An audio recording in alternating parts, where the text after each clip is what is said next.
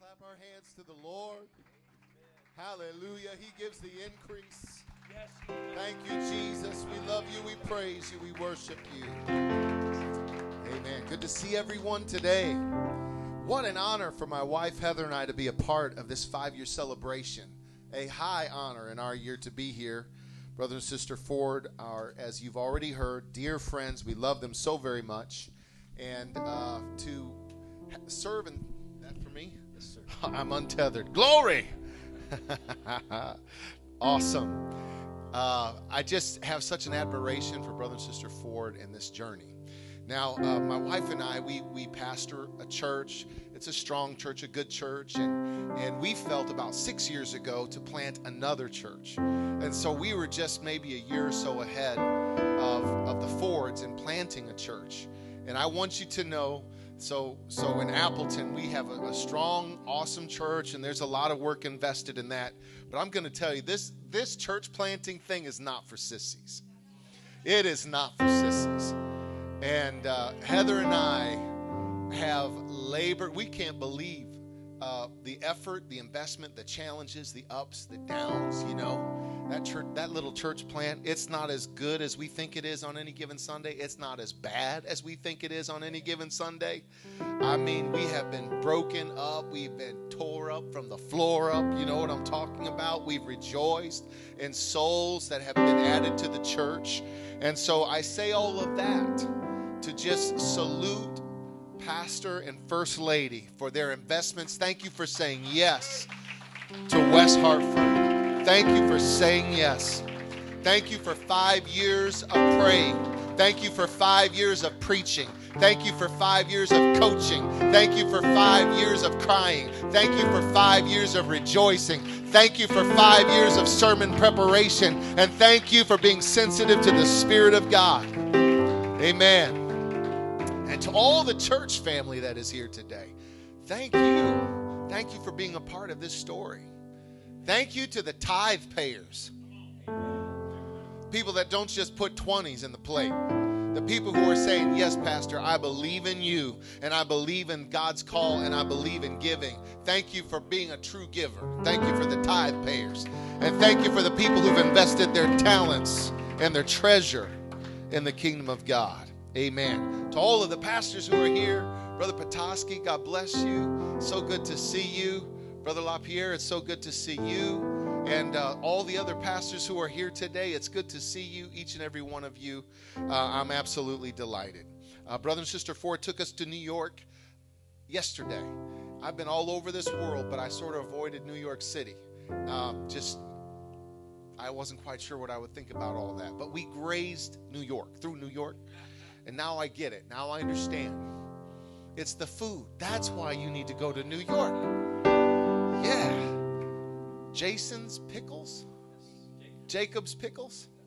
Okay, there's a reason right there to buy a plane ticket, fly from Appleton, Wisconsin, New York, just just to go eat at that place. Thank you for your hospitality, uh, brother and sister Ford. Your kindness, unbelievable. The five star hospitality you have spoiled us rotten, better than we deserve, and we are humbled by that. Turn with me to John chapter 14 and verse 12. I want to bring a message forward. I preached this one other time, and it's just sort of been parked. And I felt to bring it out tonight. And I believe this is a word that God has for this congregation. John chapter 14 and verse 12 Verily, verily, I say unto you, he that believeth on me, the works that I do, shall he do also, and what? Greater than these shall he do, because I go unto my Father. I'm so very thankful for five years. I'm so very thankful that you're in this beautiful building. I'm so very thankful for the souls that have been added. But this isn't a time for us to have a cruise ship mentality and say, you know what, we're just going to come for preaching now and we're coming for the easy life and we're coming just just be our captain pastor. No, no, no. Greater things are on the horizon for this church and the church needs to say yes. Greater things shall you do. God has something next for Lighthouse. Everybody say Lighthouse 2.0.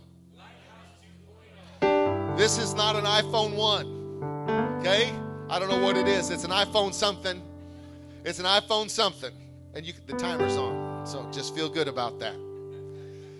But every time they bring a new iPhone out, it's it's the same product, it's just a better version. Lighthouse 2.0.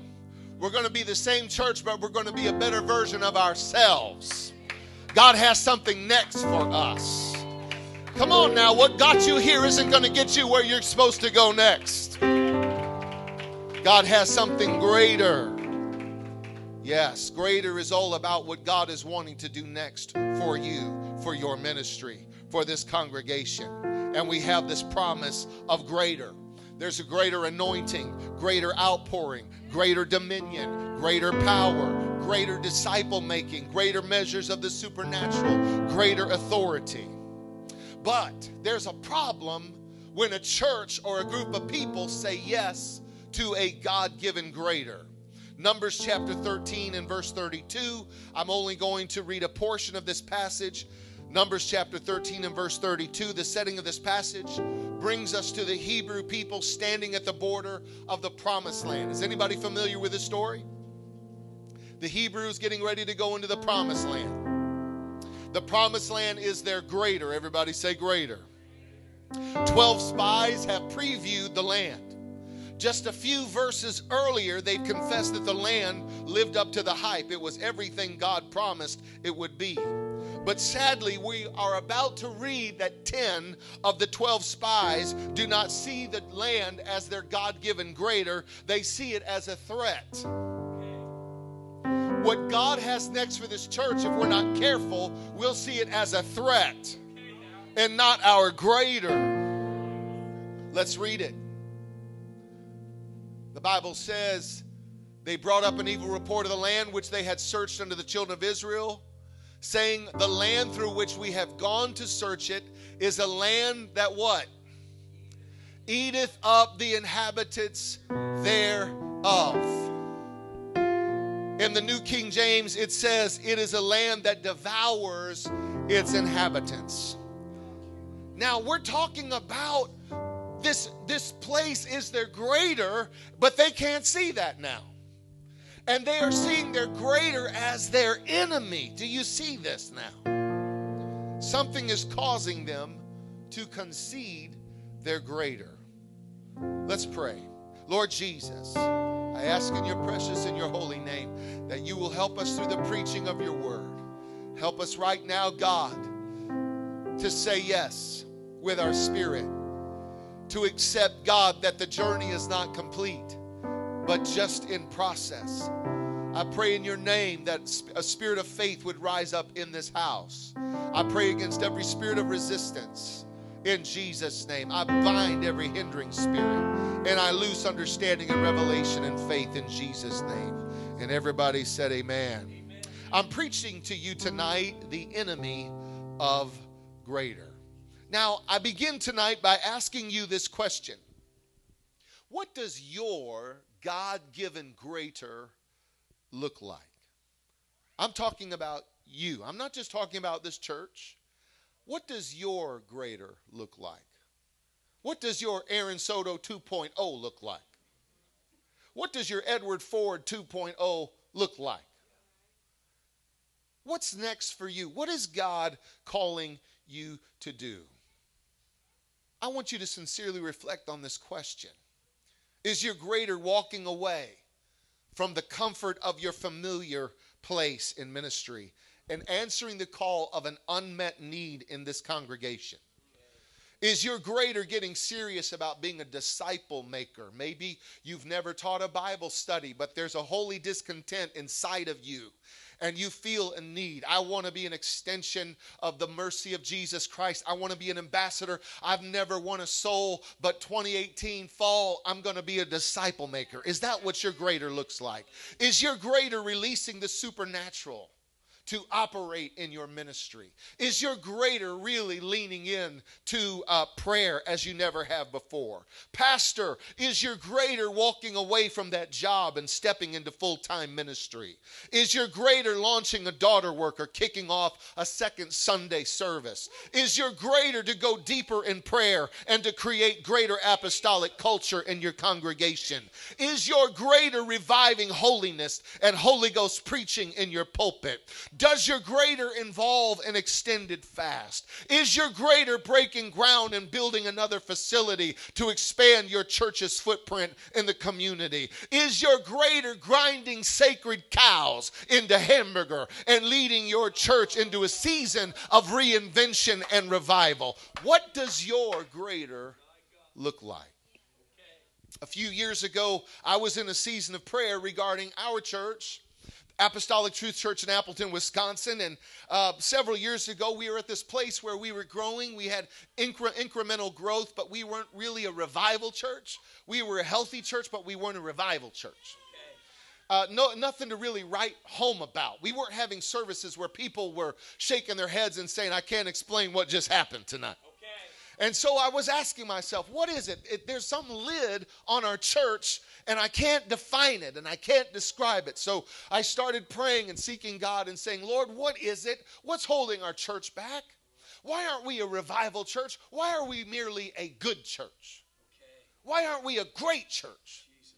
Now, to be honest with you, I was forecasting God's response, and I, I fully expected the Lord to say one of two things, maybe three things. I fully expected the Lord to say, you know what? The prince of the city has come against your church, and you need to bind the prince of the city. I thought that that may be what the Lord would say to me. The second thing was, you know, I was thinking, well, maybe there's some carnal family in our church and they're undermining my leadership and I don't know about it and, and we need some divine subtraction to happen in our church. Or maybe the Lord was going to say, you know, there's a Vikings fan in your church, and I'm not going to bless you while the Vikings are being celebrated in your church. I don't know. I, I wasn't quite sure what it, what, what it all meant, but when the Lord spoke to me, it was astounding to me. Because the Lord spoke to me and showed me that the lid on our church, Apostolic Truth Church, was me. I was the lid on the church. I was the reason that our church was not a great church and merely a good church. I was the reason that we had a healthy church, but we were not a revival church. And the Lord confronted me and He said this to me He said, I command the wind and the waves, and they obey me. I command the devil and he flees from me. But when I command you, you tell me you're going to pray about it and you are you are trying to sanctify your disobedience. And when i tell you to do something you don't do it. You just pray because you're afraid. And you're missing my deadlines. There's rhythm to revival into my spirit. And, and you're on the offbeat when i'm on the on beat and when you finally figure out how you're going to do what I've already what I've told you to do when once you figured out how to do it I've already moved on. Hmm. Yes. The Lord shared with me that he was the commander, but I wanted him to be the consultant. I was line item vetoing God because I didn't know how certain things were going to happen. I was the lid on the church. God's rebuke shell shocked me. What a horror to realize I was the invisible lid on Apostolic Truth Church. And I began to evaluate my life. I began to evaluate my ministry. And I knew that what the Lord had spoken was true. God wanted me to get out of the boat. He wanted me to get out of the boat. But what I was calling deliberation was disobedience. I was blowing his deadlines. Now, I tell you this story, and some people say, Why would you say that? You're the preacher. You know, you're supposed to have it all figured out. I, I just put my slacks on one leg at a time like everybody else. And I'm going to tell you why I was the lid on our church. Are you ready? I was afraid. I was afraid. I had fear. I didn't, I didn't know how certain things were going to happen, and I was afraid and, and, and fear. The spirit of fear sabotaged my ministry and our church. Consider this. Are you ready? The spirit of fear, or excuse me, the spirit of murder needs a hand. The spirit of gossip needs a mouth. The spirit of fear only needs you to press the pause button at a critical moment to sabotage your greater. It's more of a passive thing, but it's a destructive thing. When we wait, when God said, I don't want you to wait, I want you to act. When God says, I want you to speak, but you don't speak, and you say, Well, Lord, I just need to pray about what you're telling me to say. And so fear only, only requires us to just hit that pause button. I've come to understand that the enemy always has a spirit of fear patrolling the border of greater. What God has next for this church what God has next for you, your personal 2.0, your season of reinvention. The enemy is patrolling what is next for this church with a spirit of fear. And the spirit of fear will cause us to unconsciously concede our God given greater and convince us that what God has for us is impossible. And worse yet, our enemy, a land that will devour the devil doesn't quit because you're in a new building. That's right. the devil doesn't quit because there's a greater anointing on your life. Right. The devil doesn't quit because your attendance is beginning to grow. Okay, now. Right? right? New levels bring new devils. Yes. The devil's not playing. And more often than not, the devil will not destroy the church through rebellion, he will get it through fear. I don't know about you, but I'm not content just to see the testimonies on this screen. Oh, it was so beautiful. And it was so humbling to see the sacrifice and to see the work and the investment and all of the time and the energy to put this congregation together, to, to begin to integrate lives by the power of the Holy Ghost and to, to integrate this structure that you call your house of worship, sacrifice and work. But people, that, that, that little video clip right there is just the tip of the iceberg. Greater things shall you do greater things. In 1992, Gary Chapman wrote a book entitled The Five Love Languages. Anybody ever hear that book? If you haven't read the book, you need to read it. Dr. Chapman espouses that everyone expresses their love to others through their love language.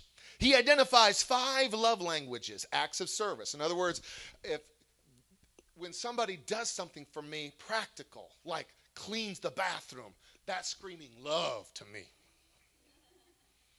Quality time. Some people interpret love that way. When you spend time with me, that's when I you're screaming to me that you love me.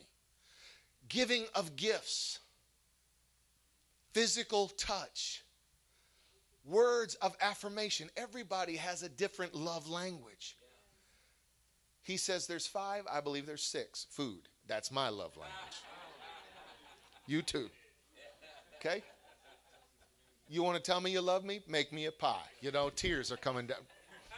Take me to that crazy donut place. Woo! What's the name of that place? Doughnut Plant. Doughnut Plant. Wow. Love language.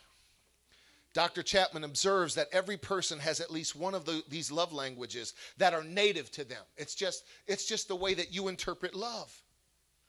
And he says that people are innately fluent in a particular love language. I was raised with lots of, of physical touch. My parents hugged me, and, and, and we, we, we're just the huggingest family you've ever seen in your life. I'll still kiss my mom. I still kiss my mom. Absolutely. I'm sorry you feel that way, but that's how it is. I kiss my mom. And my mom will, she'll still scratch my arm. And I love my mom, and I love physical touch. And, and so that's how I communicate love. It's just like I love people.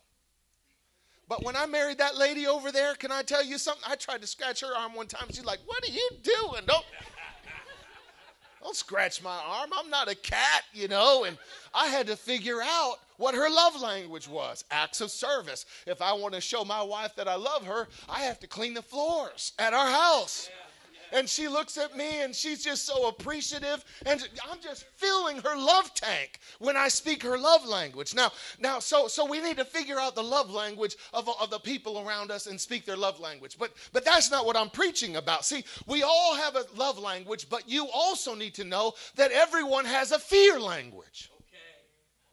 There's a love language, but there is also a fear language. And the devil speaks in your fear language. The enemy loves to torment you by speaking your fear language. There is the language of men and of angels, right? First Corinthians chapter 13 talks about the tongues of men and of angels, but there is also a tongue of the enemy, and that language is fear. You have a fear language. And I can tell you right now that that fear language is not native to you, for God has not given you the spirit of fear. It was not there when the Lord formed you in the womb. You picked up this fear language somewhere along the way in your journey. Maybe you suffered abuse by authority. Maybe you were betrayed by someone close to you and you survived the episode but an imprint of fear was left upon your spirit. Maybe the messed up family culture you were raised in placed a deep seated insecurity in your life. Maybe there was a failure early in your ministry and you feel like you can't recover your confidence. When you first came into the church, maybe you fell flat on your face in front of God and everybody else. And there's still this shame, that this shroud of shame that's on your life. And you just feel like nobody could believe in you and that nobody respects you. And, and so the enemy is keenly aware of the fears that you have picked up along the way. And the enemy knows your story and he knows where you are vulnerable. And he strategically assaults your mind by speaking your fear language. He knows that unbridled fear erodes faith. And without faith, it is what? Impossible to please God. Without faith, it is impossible to please God. And so that's why the enemy speaks your fear language to make it impossible for this church to go to their God given greater. He knows that faith is the currency of the kingdom. It's how we possess God's promises. He knows that faith will unleash power and the magnitude and majesty of God's graders upon this earth. The enemy knows that without faith you cannot please God. So the enemy speaks your fear language to paralyze you right at the border of greater. Do you know why he's working so hard? Do you know why the devil doesn't want you to go to your greater? Do you understand? He's going to have a very bad day if you go to your personal 2.0. He's going to have a very bad day if Lighthouse goes to Lighthouse 2.0. Oh, yes. God is going to be glorified, and the church is going to storm the gates of hell, and the, the power of hell will not be able to withstand the revival spirit that is in this church. Amen. Remember, the Bible says Jesus was led by the Spirit into the wilderness but when he left, he left in the power of the Spirit. I don't know if I entirely understand all that, but all I can tell you is this Jesus Christ went into his greater in his ministry. And prior to the wilderness, not one devil was cast out. Prior to the wilderness, there was no miracle. But after Jesus Christ went into his personal 2.0, into his greater, there wasn't a safe devil in the county. And blinded eyes were open, and the deaf heard, and the lame were leaping. And Jesus Christ stepped into his greater. When you find your greater, there are going to be a lot of devils walking through dry places, seeking rest and finding none. Amen. That's why he speaks your fear language. Now let's be real. Can we be real for a moment? Can you command your strength for a moment? You need to hear what I'm saying. I, have come a long way to preach to you tonight.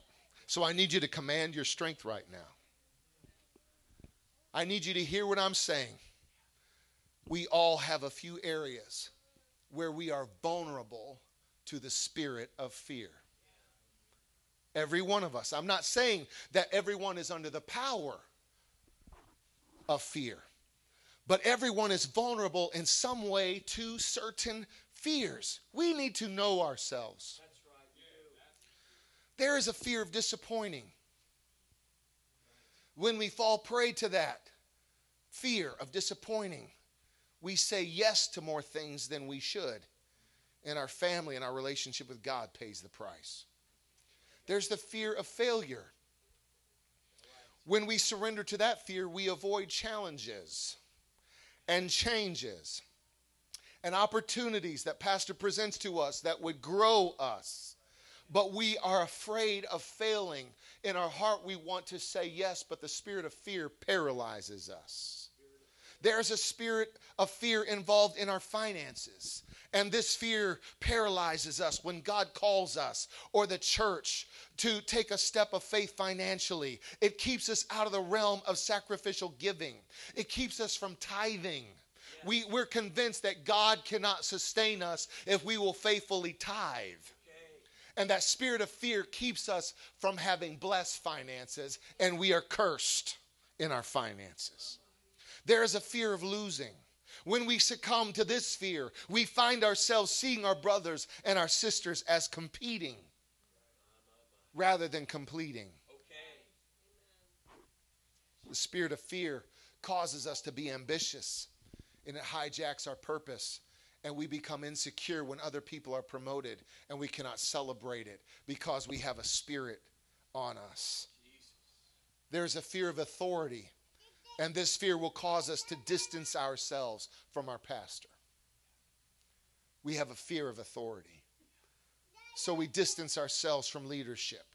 And we have a spirit of independence from our spiritual authority. And as a result, there is no protection on our life.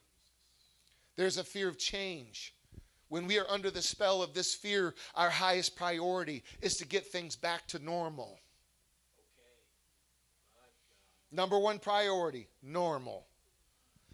did you know that if you're going to be a revival church, there's no such thing as normal? The only thing that's normal is change. Let's get back to normal. The spirit of fear says, I want, I want normal. The spirit of fear is a person who says, Pastor, what are you talking about? You're starting to cast vision that we need another campus. We just finished this thing. We just gave to this thing. I just want to be comfortable and I just want this to be normal for a while. Getting quiet in here. I'm just trying to tell you that there's something greater than where we are. There's something greater than what we have. And God wants to impart and plant this in our spirit, but there is a fear that will hinder us. There's the fear of transition. And sometimes we overstay and delay at the expense of God's timing and purpose.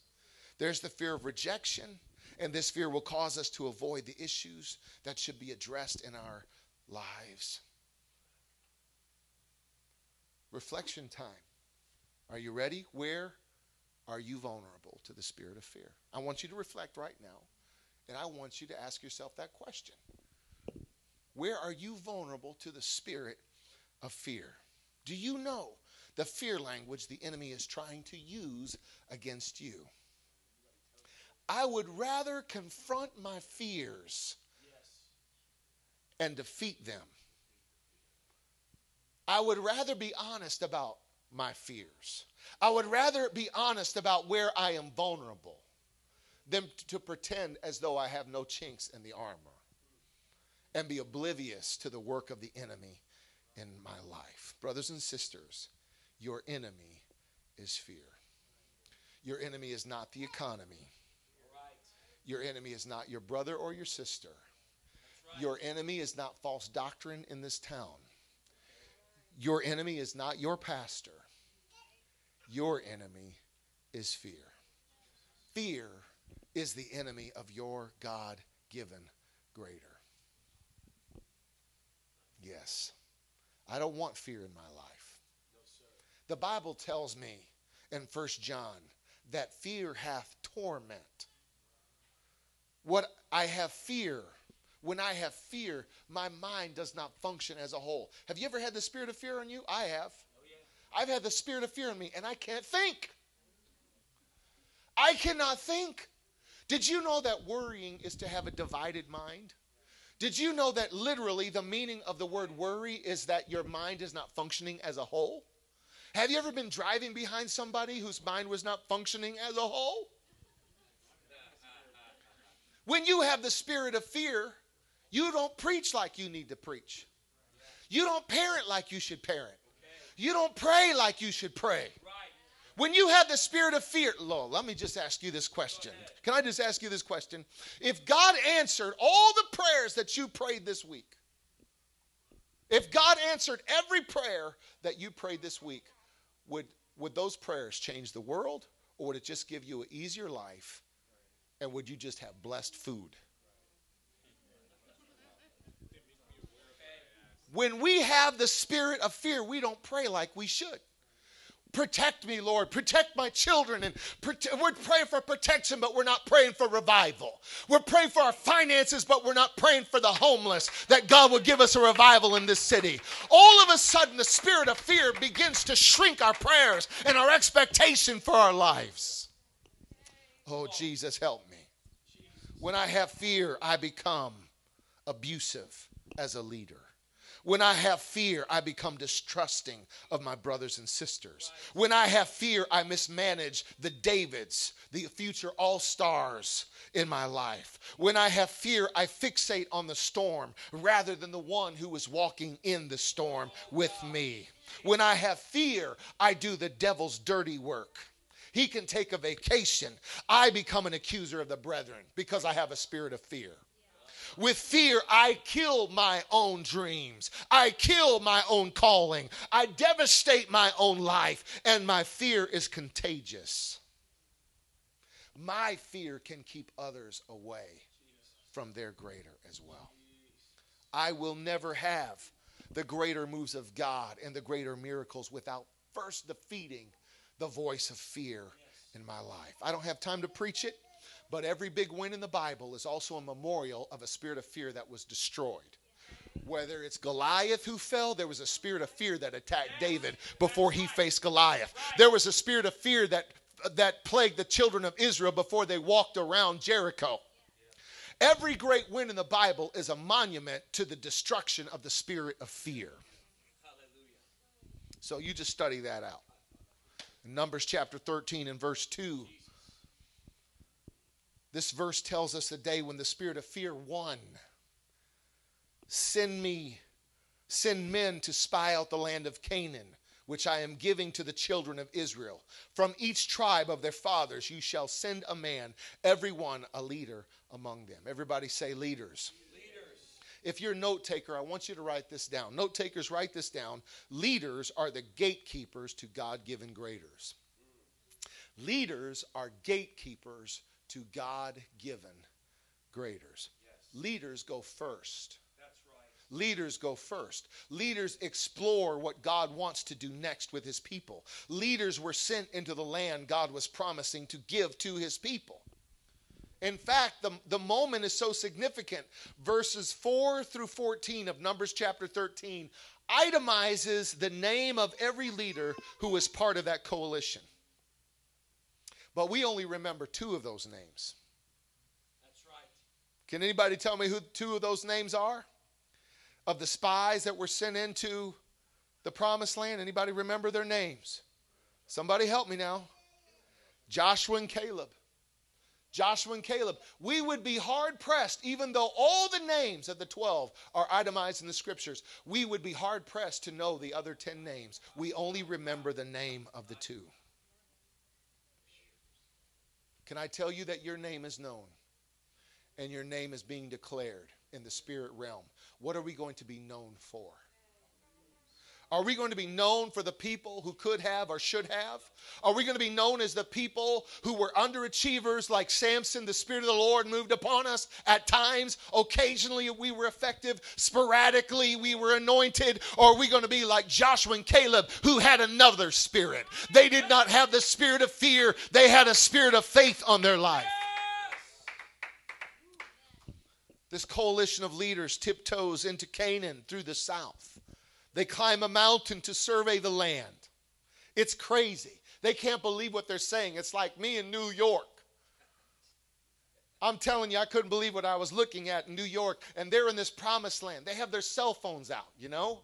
They have they're taking selfies with big old bunches of grapes, like, check this out. This is crazy. They take the evidence that this is truly the land flowing with milk and honey. They take it back to the people of God. They have Walmart bags just full of pomegranates and figs, and they are absolutely convinced this is we are at the right location. The evidence is leading to one conclusion. They have the right address to their greater. But our leaders, rather than being excited, something hijacks the journey. The spirit of fear tells them, causes them to say, "Oh, this isn't what we should we should be doing. Uh, this place isn't good. This place is our enemy. We don't want to go here." How does this spirit of fear happen in our lives? It's when we fixate on the wrong things. Write that down, note takers. We hijack our purpose when we fixate on the wrong things. The enemy hijacks our purpose when we fixate on the wrong things. What does Psalm 34 and 3 tell us? It says, Oh, magnify with me. Who are we supposed to magnify? We're supposed to magnify the Lord. But what do we do? We magnify our fears. Everybody say, magnify the Lord. Magnify magnify the Lord with me. I remember the first time I used uh, a microscope. It was a very sophisticated object back then. When you're in the second or third grade and you have access to a microscope, that's big stuff we took the, the first part of the day to draw pictures of our microscope and we learned about the lens and we learned about the slide and, and we learned about the clips where you, where you slide, the, uh, slide that little piece of glass into and we learned about everything. And then the afternoon the teacher said all right we're going to look at amoebas. We're going to look at creatures living organisms after recess. I was so excited. I was so excited. I'm going to be looking at i didn't know what an amoeba was but I was going to look at amoebas. And that teacher, she put a little drop of water on all of our slides. I was so disappointed. I fully expected I would be able to see these creatures. But through the power of magnification, right? Through the power of magnification, I saw something I didn't see before. I saw these little amoebas, these little things were swimming in a drop of water. And we got to draw pictures of our amoebas. It was the most incredible day. I didn't know there was such a world, such an incredible world. Our teacher made a horrible mistake, though, when she said, All right, I'm going to hand out tissue papers and we're going to wipe our slides clean and we need to start with, with the next subject of the class. And we were protected. This is my amoeba. He's my friend. I've given him a name. What are you talking about? This is going to be horrible. You're telling me to kill these beautiful amoeba. I have a whole herd here. I was going to start my own amoeba ranch. I mean, I was going to do something with this. And, and we, we, were just, we were just mortified that she would tell us to wipe the slide clean and kill the amoeba. She had a hard time convincing us that that was what we were supposed to do. Magnification caused me to see something that I didn't see before.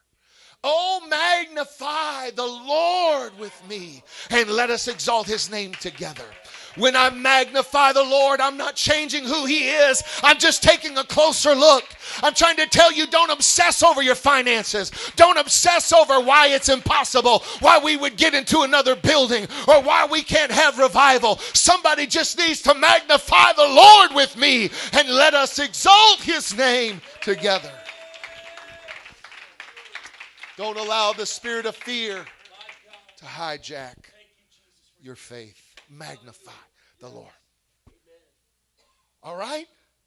So when Pastor begins to unpack what's next for Lighthouse, I don't know what he's going to say. I don't have the I don't know everything that he has what's rolling around in his spirit right now. But I believe that what he God's going to put in his spirit is bigger than you are. And it's bigger than he is. Whatever God's whatever's rolling around in his spirit, you don't have the finances for it. You don't have the talent for it.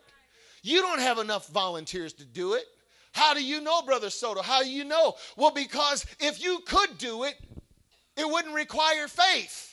Whatever God's asking us to do is in the realm of faith. It's bigger than we are. And that's why we need to magnify the Lord and say, Oh, with God, all things are possible.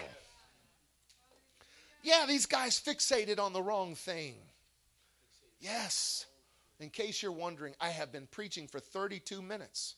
I've been speaking for 40 minutes because I had seven minutes of preliminaries. All right? Just so you know, this is where we're at. And I'm not going to preach a whole lot longer, but I'm trying to I'm trying to give you 411. I'm so thankful for the Holy Ghost. It's our intelligence system. And there's a word being preached to this congregation that you're going to need for your preferred future. You better put this in your filing cabinet because God has something greater for you. And I'm telling you, the spirit of fear is going to try to rob this church. The spirit of fear is going to try to shut this church down. And we're going to have to really think about it before we speak. After Pastor begins to communicate what's in his spirit and what's next for Lighthouse, we better be careful how we respond. We better be careful about what we say, and that we don't allow our contagious fear to cause this church to be parking lotted when we were supposed to on ramp to our future. Help us, Jesus. Mission impossible.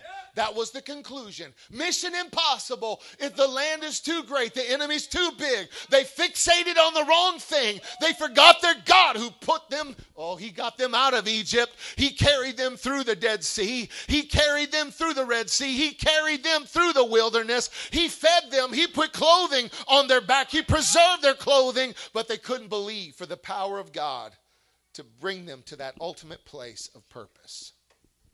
Help us, Jesus. And guess what happens? Pastors, hear me now. Fear started on a leadership level. Fear started on a leadership level. For better, for worse, pastors, leaders, you are visioneers. For better, for worse, you are visioneers. And these 12 spies or these 10 spies cast vision. Only it didn't involve faith, it involved fear. They were vision casters. And they said, Exhibit A, this is why we cannot possess the land and they led. They got together and gained a quorum and elected to do the wrong thing. And I'm just telling you straight up, I've seen church this happen to churches. Where there were, there were the voice of leadership said, you know what, we, we need to go this route, and it was God's will. But there were other leaders who said, oh, there's no way in the world we can do that. And the church gained a quorum and elects to do the wrong thing because the spirit of fear and certain leaders and influential voices cast vision without faith. Leadership fear becomes community fear. That's why we have to be careful about what we say. That's why we better have heard from God when we open our mouths. Yes. Don't you stand behind the pulpit and preach your fear. You preach what thus saith yes. the Lord. Yes because community fear is going to stop the purpose and plan of God for his people. I want to take up residence. Everybody say, take up residence. Take up residence. I want to take up residence in my God given greater. Well, I, I, I, want the musicians to come. I, I want them to come. I have a few more things I want to say. The devil speaks your fear language, but God is speaking your love language. You have enough evidence, Lighthouse, to know that God can do the impossible. Yes, sir. Planting a church in West Hartford and what God has done in five years' time. Yes, there were ups and there were downs. There was an ebb and a flow, but the net gain was an apostolic church and an apostolic witness. And you have the evidence that God supplies God sustains, God speaks, and God is speaking your love language. And you know what He's saying to you, Lighthouse? He's saying, I will never leave you, I won't forsake you. He's saying, It's not by your might or power, but it's by my spirit. No weapon formed against you shall prosper. Isaiah 41 and 10 Fear not, for I am with you. Be not dismayed, for I am your God. I will strengthen you. Yes, I will help you. I will uphold you with my righteous hand. God's love language is saying, Fear not. My brother who was leading the service, you brought a verse forward. And one of the first things that you said in that verse was, Don't fear. And that's when I knew I had the word. Don't be afraid. Mary, don't be afraid. You're about to see the miracle, but if you're afraid, you're going to run away from the miracle. Don't fear. Finish your story, people. Finish this lighthouse story. Finish strong. And know that greater things are on the horizon. Would you stand with me?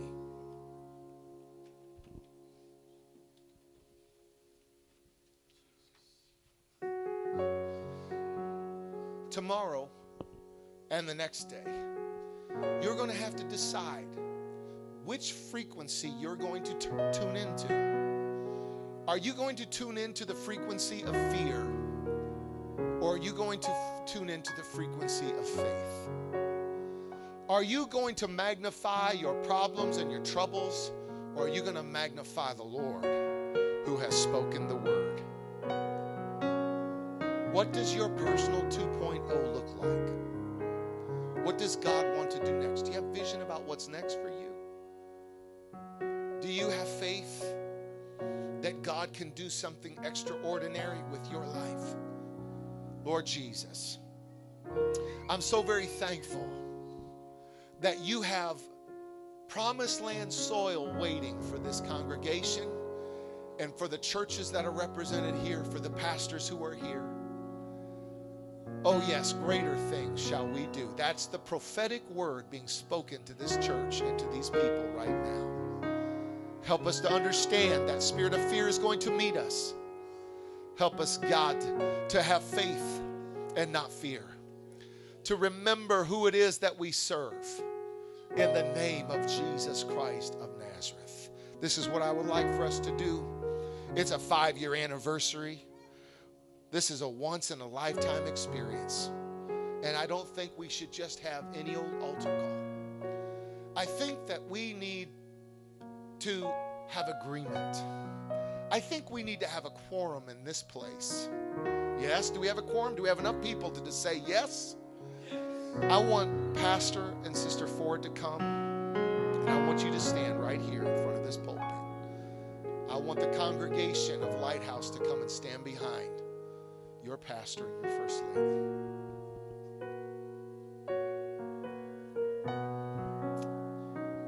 Behind them, I want all of our friends, our guests, pastors. I want you to join me on the platform. If you're a pastor, please join me on the platform.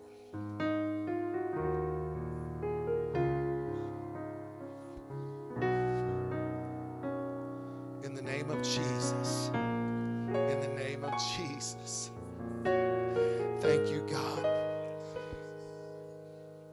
I want us to take a moment. I'm going to direct this prayer moment.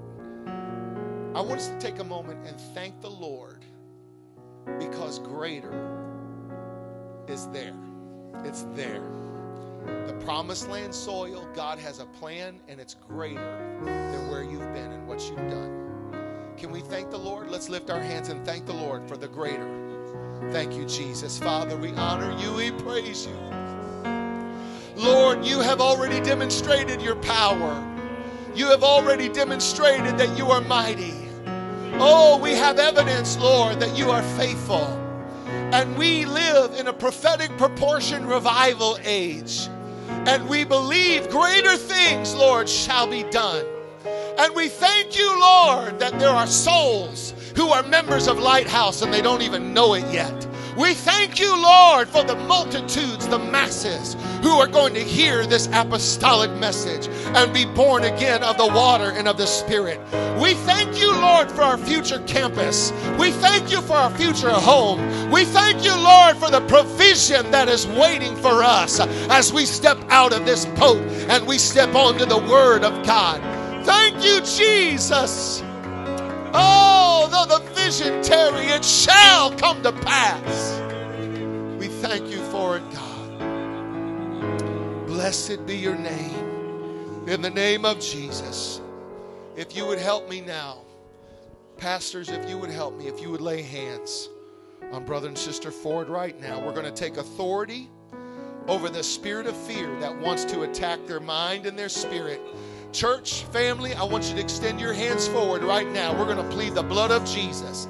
This is the carrier of the vision. And God is going to use this man and he's going to speak through this man. In the name of Jesus, Lord, we thank you for this vessel. We thank you for brother and sister Ford. We thank you for the power of the Holy Ghost that has worked through their lives to birth a church. In the name of Jesus, we take authority over the spirit of fear that would come against their mind, come against their home, come against their lives in the name of Jesus Christ. We render that spirit of fear powerless in Jesus' name. Smite it, Lord. Break it, Lord, in Jesus' name. We pray for a spirit of fear, of, of faith to rise up, Lord, in their heart and their mind. Help them, Jesus, to know what thus saith the Lord in Jesus' name. In Jesus' name, use them for your glory. Hallelujah. Oh, we praise you, Jesus.